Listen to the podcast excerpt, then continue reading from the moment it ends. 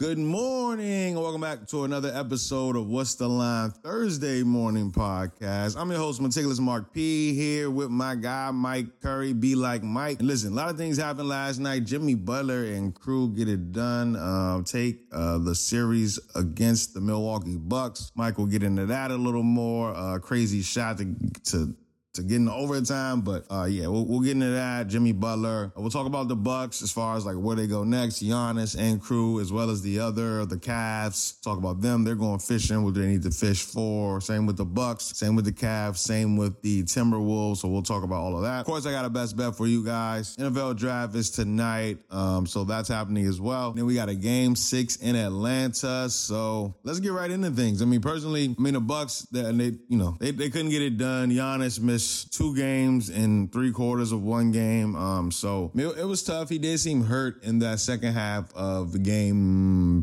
five or game four specifically. Um, but I mean, it is what it is. Like they didn't lose because Giannis couldn't play or play well. They lost because the defensively they just could not stop Jimmy Butler. And uh, I know Mike and I talked about it last night, but if you you're not gonna throw no double teams at him, you're not gonna do anything Budenholzer. You're just gonna keep throwing different people at him. And I get it you know, somebody different every time he comes up the floor, give him somebody, but he was cooking everybody. So, um, you know, I never understood why they didn't just put two people on Jimmy, like from the top of the key, make sure nothing to get the ball out of his hands, make somebody else score. But there's a lot of pride in that, that team as far as their defense is concerned. Um, you know, number one defense, this is who we are, et cetera, et cetera. But Yep, and who you are now is sitting on the couch. Giannis, my guy, favorite player, so he's gonna be back, but they need to do some things, and we'll talk about that in the Gone Fishing segment. But let's get into it. Gone Fishing. Yeah, what, what I think the uh the Bucks need is, you know, perimeter defender for sure. The you know the Jae Crowders of the world just didn't get it done. um, you know, they traded a few second round picks to get him last uh last year in February. Didn't work out. You know, when they won the, the championship, they had PJ Tucker on the squad playing that role, and it really shows the value of PJ Tucker, right? But um, I think they need that for sure. Um, may need a different voice in the room. I mean, as far as the head coach I didn't, I didn't, I really did not like that defensive effort um, as far as like the, the game plan. I'm not gonna throw Budenholzer out the out the out the crib yet. However, I think that might be a possibility. I'm also a little more like just bench scoring. I feel like Bobby Portis is the best guy off the bench for them. I want somebody to come in, kind of heat it up, quick uh, three pointer here, uh, a few get you nine quick points, real. You know what I mean? So I think they need that as well. Somebody kind of come off the bench, uh, heat microwave Johnson style, just kind of you know what I mean just pick up the pace and you know not not feel like they're missing their starters off the court. And Middleton, I'm not sure. Like Middleton isn't the same guy that he was a, a, few years ago, and you know he's only getting older, more injuries, so they may need to upgrade that position as well. So I think they got a few things to do if they want to get back to that 21 championship caliber. That's how I feel about the the Bucks going fishing. Mike, let me know your thoughts. Good morning, good morning, good morning. Your favorite duo is back. It's draft day. NBA has been nutty. It's been, oh man, it's been crazy. It's been crazy. Got the Warriors taking a 3 2 lead.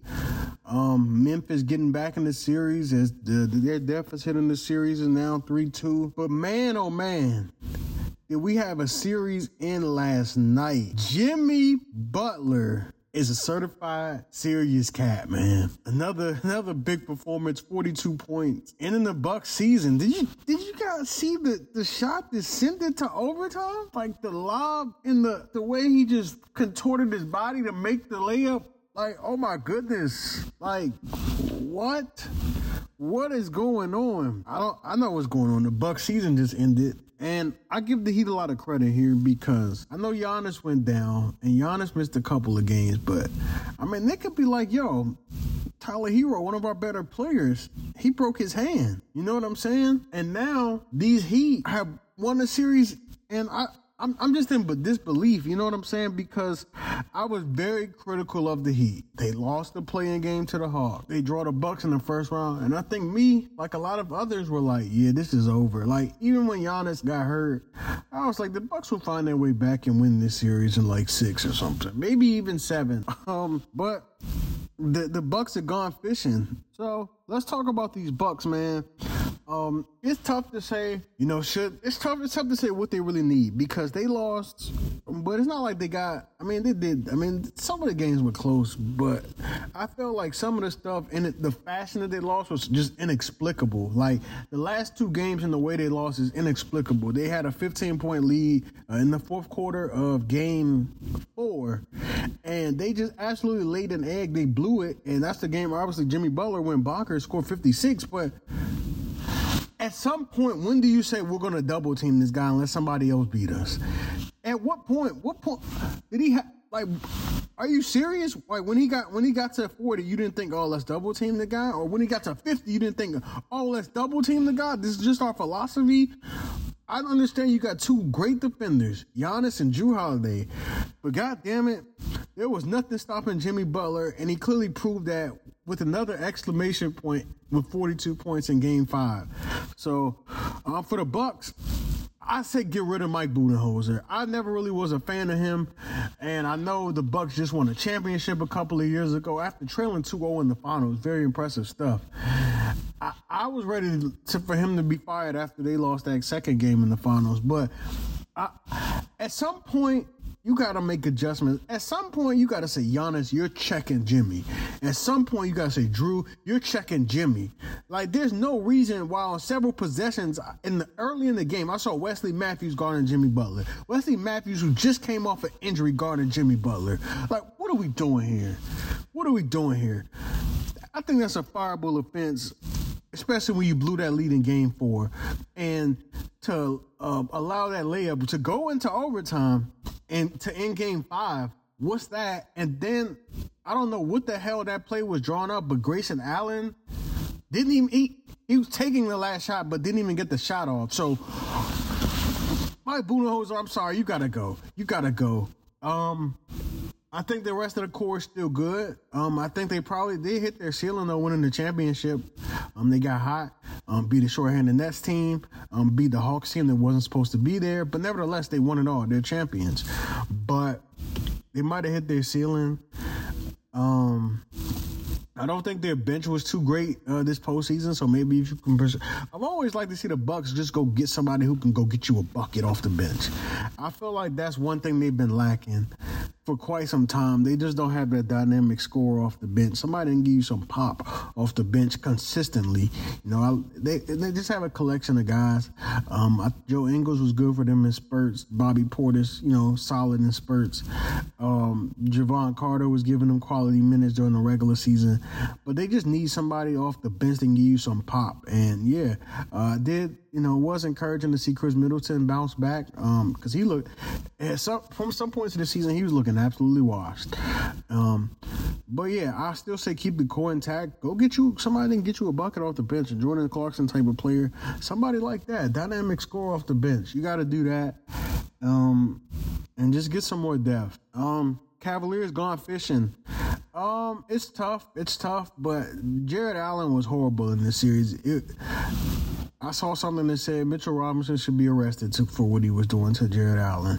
Um, uh, the Cavaliers, I think I said on the episode, they need a need a wing scorer and just somebody who can get it done. Isaac Okoro was unplayable in the series, and that forced them to put Caris LeVert into the starting lineup. And I think Caris LeVert is served better as your sixth man.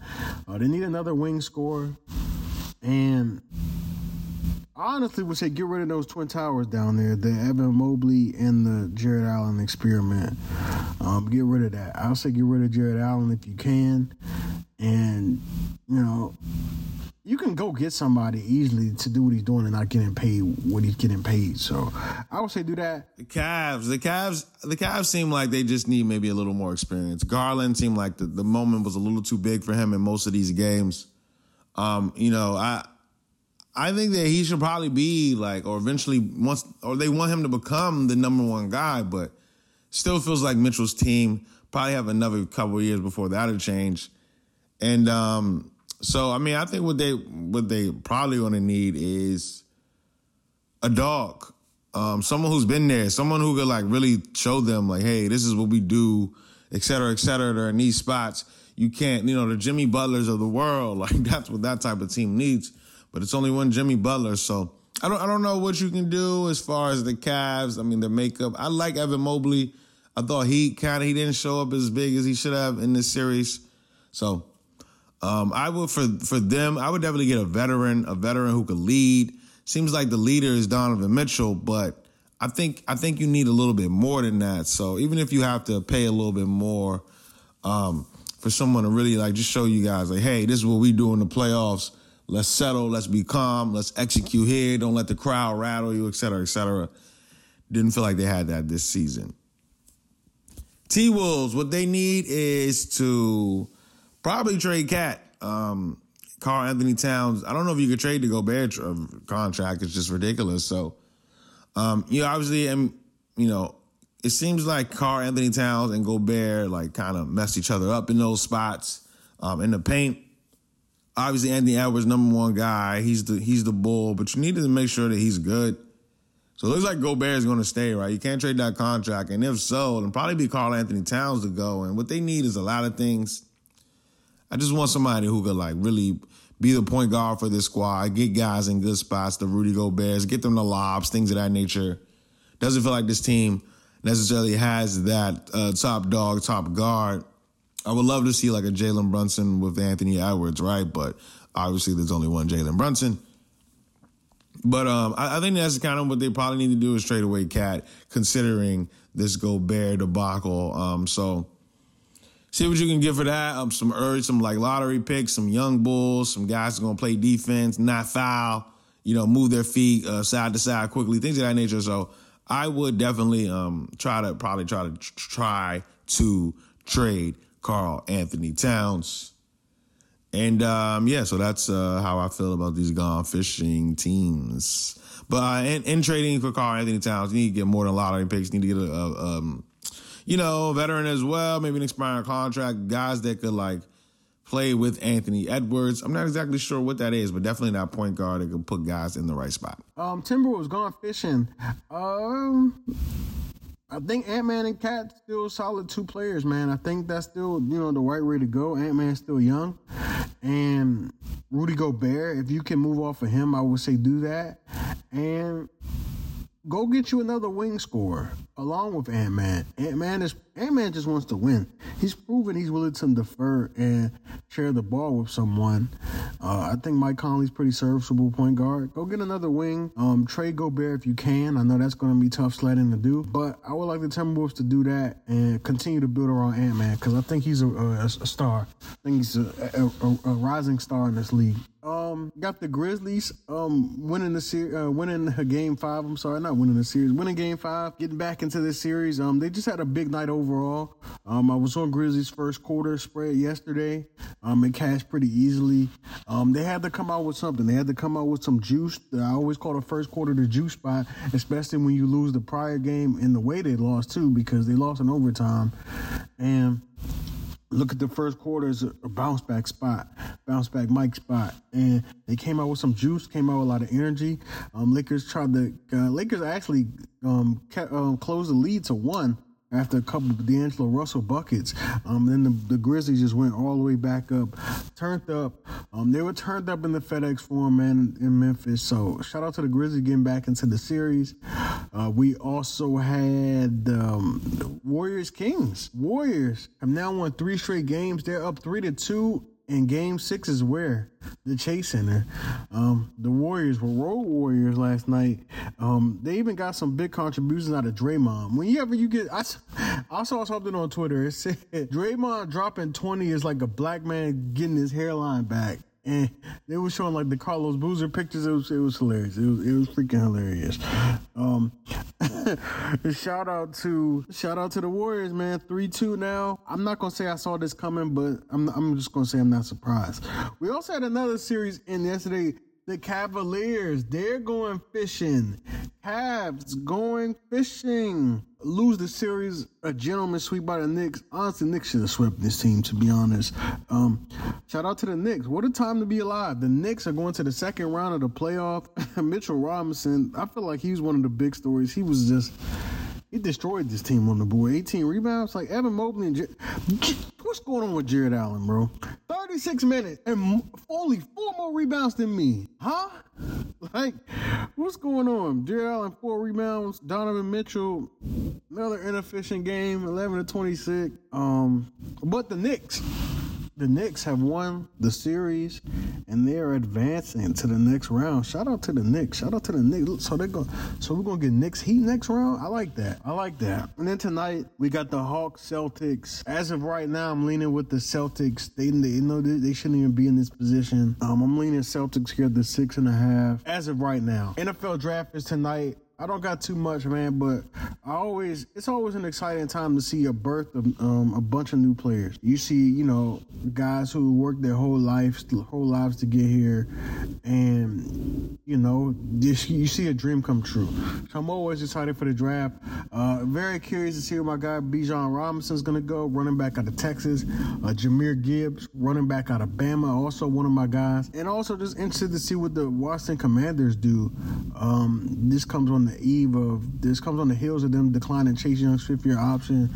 Um, I would like to see the Commanders go offensive line in the draft, but we'll see. Uh, it's a lot of QB talk uh, at the top of the draft, so I, I really want to see who's going to go number one, man. We heard Will Levis get pumped up in the last couple of days. I don't know if that's going to happen, but yeah, just shout out and congratulations to all the players who are going to get selected. Um, it's not just tonight, but also uh, Friday and Saturday. And that's all I got for you guys.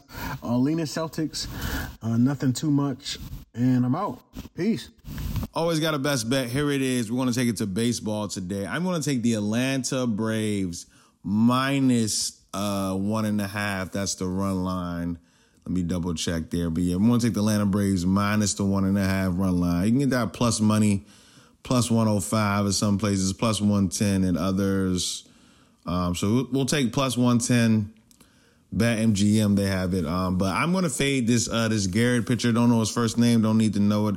Uh, it's a 12:20 p.m. start time. But Garrett, um, you know, over his past uh, couple starts, I mean, I've seen it. You know, this about 10 innings, about giving up over 12 hits. He has some strikeouts in there as well. But um, this Atlanta team is just hitting at a, a, very high rate right now. They are this Atlanta team, um, 10.33 hits the last three games. Um, so I think they're they're in a good spot from that standpoint. The uh, this Atlanta team is. So I, I like that, but also um, this Tam- this not Tampa Bay. Uh, this Miami team last three games um, in the sixth and ninth innings, so those are the last four innings, giving up about five runs per um, per those last four innings. So the bullpen is a little shaky as well. They're worse on the road, which they are here today, um, giving up over three on the road on the season in the last four innings, three runs. So. Um, I'm gonna I'm gonna fade this Miami team and I'm gonna take Atlanta minus the one and a half run line plus money. How could I forget? One last thing. Tonight is the NFL draft first day. Um, we did a Twitter Spaces two days ago with the prop god. Um, I cannot insert it here, so we will just plug it, flag it at underscore heavy P. Um, you go to my Twitter Spaces. I'll retweet it uh, this this morning, this afternoon as well, so you guys can get easy access to it. But re- it's recorded. Um, there's a lot of props from the prop god as far as what he thinks is going to happen in this NFL draft starting tonight. Um, so you guys might want to get on that now. Um, best bet already. Uh, there's a lot of things to be done today, so let's get to it, and we will see you all soon.